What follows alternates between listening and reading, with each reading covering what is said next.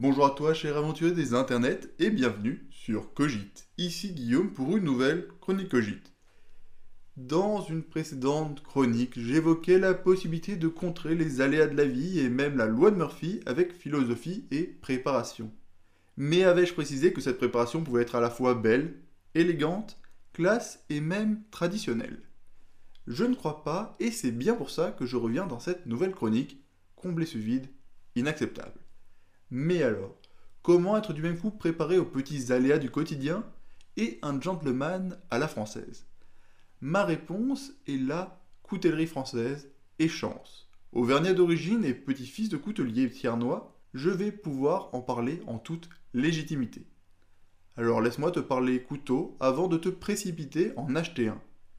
Profite d'un instant de réflexion autour de l'artisanat et même de l'art qui vit encore dans nos vallées, nos montagnes et nos cœurs.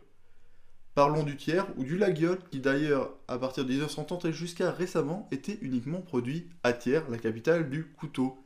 Mais pourquoi pas aussi d'autres couteaux des montagnes tiernoises tels l'Aurillac, le Normand ou le Langre Tous ces couteaux, ce sont ceux de nos grands-pères. Celui qui, délicatement glissé dans une poche, lui permettait de couper une tranche de saucisson, d'éplucher une pomme, de t'en couper un quartier, de tailler une canne en noisetier ou de te fabriquer une épée en bois avec la même facilité. Ce genre de couteau fascinant, versatile et élégant que tu ne pouvais qu'espérer avoir une fois grand, alors que ton grand-père le fermait avec précaution en te souriant.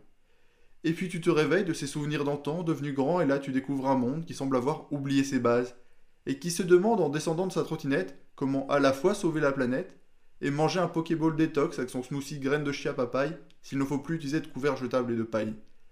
Et là, une chronique apparaît pour te rappeler que si tous les grands-pères ne sont malheureusement plus là, nous pouvons encore humblement suivre le chemin qu'ils nous ont ouvert. Nous pouvons toujours gonfler avec élégance notre poche de pantalon et au moment de l'ouvrir, caresser de notre pouce qui, une main couronnée, qui un parapluie, observer l'abeille du ressort et se rappeler le temps de nos étés d'enfance et communier d'une tranche de saucisson en l'honneur de nos anciens et de nos artisans. Bref, je pense que tu sais tout de cette nouvelle chronique. Alors n'hésite pas à partager à t'abonner, liker, mais surtout à te rappeler que tu n'as qu'une chance de faire une bonne impression et qu'on ne peut pas faire mauvaise impression avec un bon couteau. Merci à toi pour ton soutien. À bientôt. Salut.